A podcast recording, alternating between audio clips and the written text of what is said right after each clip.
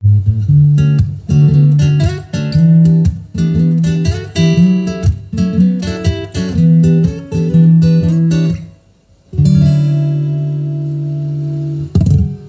Sobat Relatif, ketemu lagi di Relatif Perspektif Podcast bareng saya Dr. Syala Putri Sundawa. Kemarin teman saya ada yang baru punya anak nih, terus dia nanya ke saya, bisa nggak sih sebenarnya bayi yang baru lahir itu kena COVID-19? Terus nanya lagi gini, kalau anaknya nggak ada keluhan apa-apa, tapi karena udah usia satu minggu dan udah waktunya kontrol ke rumah sakit, di masa-masa kayak gini, perlu nggak sih? Atau masih boleh ditunda kontrolnya.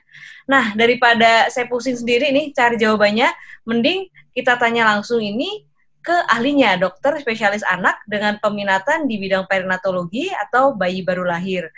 Sudah ada di sini dengan saya ada dokter Disti Ayu Sukaja, spesialis anak, staf bagian divisi perinatologi Rumah Sakit Cipto Mangunkusumo. Halo, apa kabar dok? Halo Sela. Ya, Alhamdulillah baik Sela. Bagaimana kabarnya? Baik dok. Dok, gini nih, uh, kemarin banyak yang nanya-nanya dok tentang bayi baru lahir dan wabah ini dok. Jadi banyak yang masih bingung kalau misalnya anaknya itu keluhannya seperti apa, boleh dibawa ke rumah sakit dan lain-lain gitu dok. Uh, kita boleh ya dok nanya-nanya sedikit dok? Iya boleh. Gini dok, jadi kemarin ada yang nanya ke saya nih dok, uh, mengenai perawatan bayi baru lahir. Sebenarnya yang dia bingungkan di sini tuh um, ini yang pertama ini anak pertamanya dia dok. Terus uh, anak pertamanya ini dilahir masa seperti di masa seperti ini. Jadi dia kemarin agak khawatir uh, gimana kalau misalnya nanti anak yang baru lahir ini bisa kena COVID. Sebenarnya bisa nggak sih dok bayi baru lahir itu kena COVID? Sebenarnya konteksnya harus diperjelas dulu nih apakah memang bayi baru lahirnya dia terinfeksi dari ibu yang positif atau mungkin terinfeksinya dari lingkungan tempat dia lahir berada. Mungkin hmm. paham ya? Hmm. ya. Jadi dua konteks nih. Jadi memang yang dikhawatirkan adalah terinfeksi dari ibunya yang memang positif, dilahirkan dari ibu yang positif, atau mungkin ibunya nggak positif, tapi dia lahir uh, terinfeksi dari lingkungan yang mungkin uh, ada kuman coronanya ya, mungkin mm-hmm. seperti itu bahasa anaknya. Mm-hmm. Nah. Tapi kalau sampai sejauh ini dok, sebenarnya udah ada nggak sih yang uh, bayi baru lahir gitu yang positif dok kasusnya dok? Ya sebenarnya kalau untuk saat ini memang kasus banyak dilaporkan, tetapi untuk rute transmisi penularannya masih inkonklusif. Jadi Uh, mungkin kalau Sela atau mungkin ada beberapa yang juga sempat mendengar di berita ya, mungkin pertama kali sih sebenarnya dilaporkan pasti dari Wuhan ya, karena memang sumbernya kan dari Wuhan. Mm -hmm. Nah dari Wuhan itu sebenarnya ada banyak case report, mungkin bukan hanya case report, tapi pemberitaan bahwa ternyata ada kasus pada bayi baru lahir. Jadi kasusnya cukup bervariasi. Jadi ada bayi yang lahir dari ibu yang ternyata bahkan nggak positif. Jadi oh, sebenarnya okay. cukup membingungkan ya karena kondisinya itu sebenarnya yang kita khawatirkan kan yang pertama pasti kalau ibunya positif, takutnya anaknya positif atau tidak, ya kan? Iya dong. Nah, itu sih sebenarnya isu yang memang sedang di uh, apa ditelusuri lagi. Apakah memang benar kalau ibu hamil pasti akan menularkan anaknya dari dalam kandungan? Kan itu dulu ya. Mm -hmm. Nah, itu juga inkonklusif yang saya bilang tadi. Jadi masih belum tahu nih karena penelitiannya ada yang uh, menyatakan bahwa sebenarnya tidak menular dari plasenta, tidak menular dari uh, dalam kandungan dan sebagainya. Nah, tapi kasus yang dilaporkan di Wuhan itu yang cukup aneh adalah si bayinya lahir, ibunya itu tidak positif. Jadi lahirnya itu secara seksio cesaria ya atau bedah caesar, uh-uh. uh, ibunya pakai masker N95 dan pada saat lahir juga nggak ada kontak dengan bayi tapi pada saat dicek bayinya positif. Nah, itu sebenarnya sekarang yang masih uh, apa namanya yang masih menjadi pertanyaan sebenarnya bagaimana mekanisme penularan yang sebenarnya kepada bayi. Dan hmm. kalau ditanya apakah bayi bisa terinfeksi atau tidak, ya bisa karena memang kasusnya sudah sudah terbukti seperti mungkin yang pertama dilaporkan di Wuhan, ya. Kemudian ada beberapa pemberitaan lainnya, ada di London mungkin yang sempat beberapa waktu lalu katanya bayi pertama yang lahir dicek positif kemudian ada di Tel Aviv, banyak beberapa negara sih ya yang melaporkan Romania, bahkan di Indonesia. Di Indonesia sih sebenarnya yang sering dilaporkan adalah bayi yang usianya lebih besar, ya, yang uh, yang lebih tua, maksud saya usia satu bulan, ada tujuh bulan, dan tapi kalau mungkin kalau usia yang lebih tua, mungkin menurut saya kontaknya memang dari orang lain ya pasti ya. Mm-hmm. Nah, tapi ini untuk kasus yang bayi baru lahir dari positif, eh, dari ibu positif, itu dari salah satu rumah sakit rujukan yang ada di Jakarta ya. Mm-hmm. Uh, dia kalau nggak salah sudah merawat kurang lebih 19 bayi yang lahir, bahkan lebih 19 bayi lahir dari ibu positif. Ternyata hasil pemeriksaan bayinya sebenarnya negatif. Oh, oke. Okay. Ya, untuk saat ini tidak ada yang positif gitu. Jadi apakah memang sesuai dengan beberapa jurnal? Ya kita juga nggak tahu ya karena masih penelitian. Karena ya itu tadi di Wuhan ada yang bilang bahkan bayinya positif. Tapi ibunya negatif ya dok ya? Ya, jadi inkonklusif. Ada yang bahkan ada juga penelitian yang ibunya positif. Jadi kasusnya ada lima nih, ada ada lima, lima bayi yang diperiksa. Mm -hmm. Jadi lima lima itu lahir dari ibu yang positif. Hmm. Nah, dari lima bayi itu dicek serologinya atau mungkin kadar antibodi ya lebih tepatnya ya. Dari kelima itu duanya itu ternyata serologi IgM-nya itu positif. Padahal seperti kita tahu, antibodi imunoglobulin M itu tidak di, di uh, apa namanya tidak diturunkan uh, ke bayi ya dok ya? Dan turunkan ke bayi dari dalam kandungan itu hmm. harusnya muncul setelah ada paparan. Tapi ternyata dari lima bayi itu IgM-nya positif dua bayi. Hmm. Artinya dia Jadi, juga eh, terpapar virus ya waktu sudah lahir ya dok? Ya itu dia. Apakah mungkin memang pada saat lahir atau dalam kandungan? Karena pada dua yang eh, sebagai tambahan informasi untuk dua bayi itu yang IgM-nya positif, itu plasentanya pas dicek ukurannya beda, kemudian histopatologinya juga abnormal. Hmm. Gitu. Jadi makanya, makanya ini benar-benar inkonklusif. Jadi hmm masih belum tahu bagaimana bentuk transmisi, tapi untuk kasusnya ada. Uh, ada cukup banyak dok ya, berarti yang beberapa yang sudah dilaporkan, cuman memang secara transmisi kita belum tahu cara transmisinya sebenarnya seperti apa dan apakah tertularnya saat di dalam kandungan atau di luar kandungan gitu ya dok ya? Iya, mungkin saya ralat bukan penelitian kali ya, tapi case report ya. ya laporan Karena kasus kalau, dok ya? Ya, laporan kasus gitu. Jadi kalau untuk bentuk transmisinya masih tanda tanya apakah mungkin memang betul seperti case report yang tadi dari intrauterin atau mungkin memang ada infeksi intrapartum saat lahir atau mungkin postnatal. Kalau postnatal ya mungkin kan dari kontak itu ya droplet yang paling sering ya.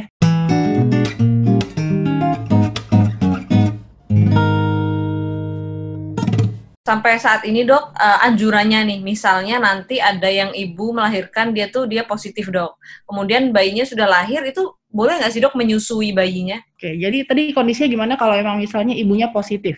Iya dok Atau ibunya masih... ibunya positif nih dok terus bayinya lahir cuman kan kita belum tahu hasilnya dok bayinya apakah positif juga masih menunggu hasil misalnya itu untuk uh, pemberian asi menyusui gitu gimana dok? Untuk saat ini sih rekomendasinya eh, ASI tetap wajib diberikan, tetapi tidak boleh diberikan secara langsung atau direct breastfeeding ya istilahnya. Mm-hmm. Jadi disarankan untuk dilakukan uh, pemerahan ASI. Jadi bayi yang diberikan bayi tetap diberikan ASI tapi ASI perah mm. seperti itu. Nah, lakukan ASI perahnya sendiri dalam memerah ASI juga melalui prosedur uh, serangkaian prosedur. Jadi ibunya tetap harus melakukan hand hygiene, kemudian hmm. memakai masker, kemudian peralatan pompa asinya juga harus melalui prosedur desinfeksi yang uh, optimal, seperti itu. Oke, okay. kalau dari uh, ini dok, apakah sudah ada laporan kasusnya misalnya di dalam ASI, apakah uh, ibunya positif itu ditemukan gitu virusnya atau uh, sampai saat ini belum ada hasil atau yang dilaporkan seperti itu dok? Untuk saat ini memang ya itu tadi ya, mungkin penelitiannya sebenarnya belum cukup banyak. Beberapa yang dilaporkan itu mayoritas adalah case report. Kalaupun ada penelitian yang uh, memeriksa kadar uh, coronavirus di spesimen-spesimen uh, nggak cukup banyak. Tapi untuk uh, saat ini yang dilaporkan sampai sampai uh, podcast ini diterbitkan pastinya ya. Jadi untuk sampai saat ini belum uh, didapatkan ter, uh, adanya deteksi coronavirus di spesimen ASI, di cairan ketuban, kemudian di uh, swab nasofaring dari bayi. Mm-hmm. Itu. Mm. Ini agak kontradiktif ya seperti tadi uh, penelitian yang sempat saya bilang sebelumnya bahwa ada beberapa case report yang menyatakan bahwa ada bayi positif gitu. Mm-hmm. Jadi mm. masih nggak tahu nih transmisinya sebenarnya seperti apa karena ada beberapa kasus itu yang dicurigai malah penularan dari health worker yang mengatas yang menangani bayi. Oh gitu. Itu. Nah, jadi makanya masih kontradiktif sekali. Jadi uh, kalau kita membaca berita memang sebaiknya benar-benar membaca detail beritanya seperti apa atau mungkin kalau membaca jurnal case report harus benar-benar detail uh, isinya seperti apa. Jadi jangan terlalu menyimpulkan. Iya, yeah, baik dok.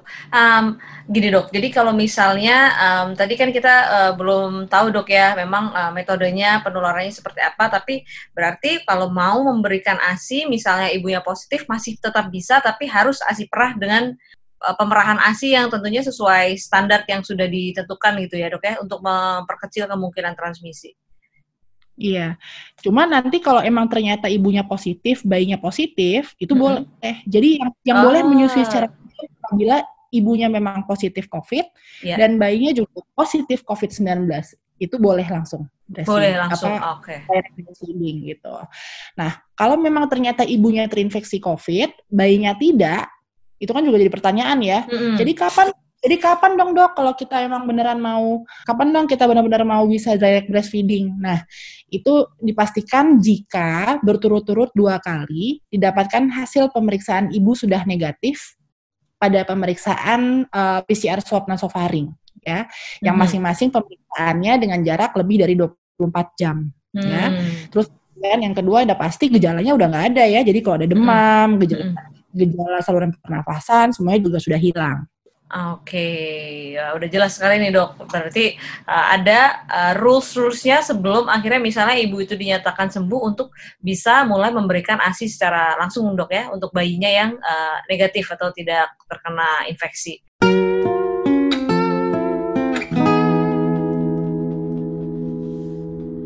Dok, ini beberapa kali di berita, di postingan orang juga sering lihat dok, sekarang bayi-bayi baru lahir itu banyak yang dipakaikan face shield dok ya, semacam penutup gitu di uh, plastik gitu ditaruh di kepalanya gitu dok. Atau ada beberapa bahkan dipakai masker gitu bayinya. Sebenarnya dok kalau untuk uh, pencegahan uh, bayi baru lahir yang lahir di rumah sakit yang bayinya itu sehat misalnya dok apakah keluarganya harus mempersiapkan seperti itu atau memang apakah itu diharuskan atau gimana dok? Nah sebenarnya kalau cerita face shield itu sendiri setahu saya sih asal muasalnya itu dari Thailand ya Sela. Mm-hmm. Jadi pada saat itu mereka memang berinisiatif untuk uh, istilahnya melindungi bayi-bayi sehat di rumah sakitnya dengan menggunakan face shield. Tapi untuk saat ini memang itu belum menjadi standar ataupun rekomendasi dari ya katakan aja seperti WHO atau mungkin CDC. Jadi sebenarnya sih belum ada rekomendasi secara umum. Nah, tapi kalau untuk di Indonesia sendiri sepertinya memang praktek tersebut banyak diadopt oleh uh, beberapa rumah sakit ya. Mm-hmm. Nah, tapi kalau untuk prakteknya sendiri, mungkin kalau untuk di RSCM sebenarnya uh, penggunaan face shield itu hanya diberikan kepada bayi yang uh, dengan dugaan atau suspek COVID aja atau bayi PDP, bayi lahir dari ibu terduga atau mungkin uh, yang positif positif COVID. Jadi kalau bayinya ternyata memang sehat, lahir bukan dari ibu positif ataupun yang diduga COVID, nggak pakai face shield seperti itu. Hmm. Kenapa Jadi, hanya bayi COVID aja? Nah, kenapa? Pertanyaannya masih begitu ya. Kenapa hmm. bukan bayi sehat? Sedangkan orang sehat aja kita suruh pakai masker, bayinya kok enggak? Hmm. Mungkin itu kali ya pertanyaannya ya. Yeah. Nah, jadi mungkin istilahnya kita kembali lagi sebenarnya kan yang paling baik untuk proteksi adalah masker ya. Yeah. Tapi kan untuk bayi ataupun anak di bawah usia 2 tahun sebenarnya masker tidak direkomendasikan karena resiko SIEDS ataupun resiko hipoksia, kekurangan oksigen yang dialami oleh anak di bawah 2 tahun, apalagi bayi baru lahir cukup besar. Iya, Makanya betul. masker dianjurkan untuk mm. populasi di bawah 2 tahun, apalagi bayi baru lahir ya. Jadi mungkin sebagai alternatif itu tadi, mungkin face shield. Tapi sebenarnya kembali lagi kalau memang ternyata dia negatif, lingkungannya juga negatif, ya seharusnya sih tidak perlu khawatir. Nah, kalau untuk di RSCM pada bayi yang lahir kondisinya bagus, tapi kita masih curiga nih, ibunya positif atau enggak ya? Nah, kan untuk kondisi demikian, bayi tersebut dari awal lahir harus ditempatkan di ruang isolasi. Nah, ruang isolasi kita biasanya terbatas, tidak cukup banyak. Jadi, bayi yang bugar lahir dari ibu COVID itu biasanya digabung dengan bayi sakit kritis yang juga lahir dari ibu COVID. Hmm. Paham nggak? Jadi semuanya dikumpulin jadi satu. Jadi di situ semua bayi yang lahir dari ibu COVID atau ibu mm -hmm. terduga COVID digabungkan jadi satu. Apakah bayinya sehat, bayinya sakit, apakah bayinya kritis. Oke. Okay. Jadi tapi kan belum tentu nih si bayi sehat ini memang positif, si bayi kritis itu positif. Jadi uh -huh. untuk melindungi si bayi yang sehat tadi, bayi yang tersebut dipakai face shield. Oh, jadi itu alasannya dok ya? Iya, karena dia berada di satu ruangan yang sama. Sedangkan mm -hmm. bayi yang sakit kritis tadi kan pakai alat bantu nafas. Mm -hmm. Nah, alat bantu nafas itu diduga bisa bisa memudahkan penularan dari udara atau yang biasa kita sebut sebagai tindakan aerosolisasi. Nah, jadi untuk menghindari kemungkinan satu bayi menularkan ke bayi yang lain, jadi bayi yang sehat, eh, bayi yang sehat tapi terlahir dari ibu COVID tersebut dipakaikan face shield. Oke, ya jadi paham dok. Jadi kalau misalnya ternyata di ada orang mau lahiran di rumah sakitnya belum sedia face shield, jadi nggak usah bingung dok ya. Jadi karena sebenarnya juga anjuran secara dari WHO ataupun CDC itu memang belum ada gitu dok ya. Betul, untuk saat ini ya, sampai podcast hmm. ini dipublikkan. Iya, siap dok. Saat ini sih belum ada. Tapi kalau memang misalnya ada rumah sakit yang mau menggunakan face shield pada semua bayi sehat, ya silahkan. Hmm. Tapi itu bukan menjadi suatu kewajiban untuk saat ini. Karena hmm. kalau memang semuanya sehat, ya nggak ada masalah. Karena kan memang kalau kita takut itu ditularkan oleh lingkungan, tenaga medis untuk saat ini kan semua sudah dipastikan memakai APD, alat pelindung diri, setidaknya minimal level 1 kalau untuk bayi sehat. Jadi harusnya penularan dari lingkungan pun juga sudah diminimalisasi. Hmm, iya, ya. Betul, Dok. Jadi um, sebenarnya opsi untuk menggunakan itu artinya boleh ya, Dok ya, tapi tidak uh, belum ada rekomendasi sampai saat ini gitu.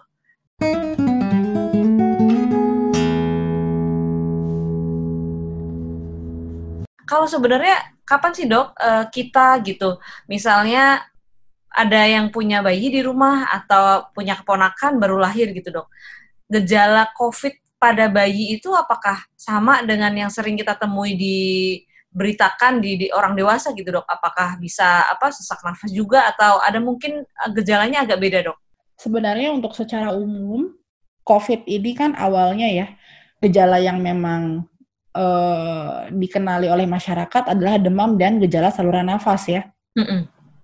Cuma memang karena makin ke sini sebenarnya gejala-gejalanya udah cukup aneh nggak sih? Udah mm. udah mulai ke arah lebih unusual manifestation.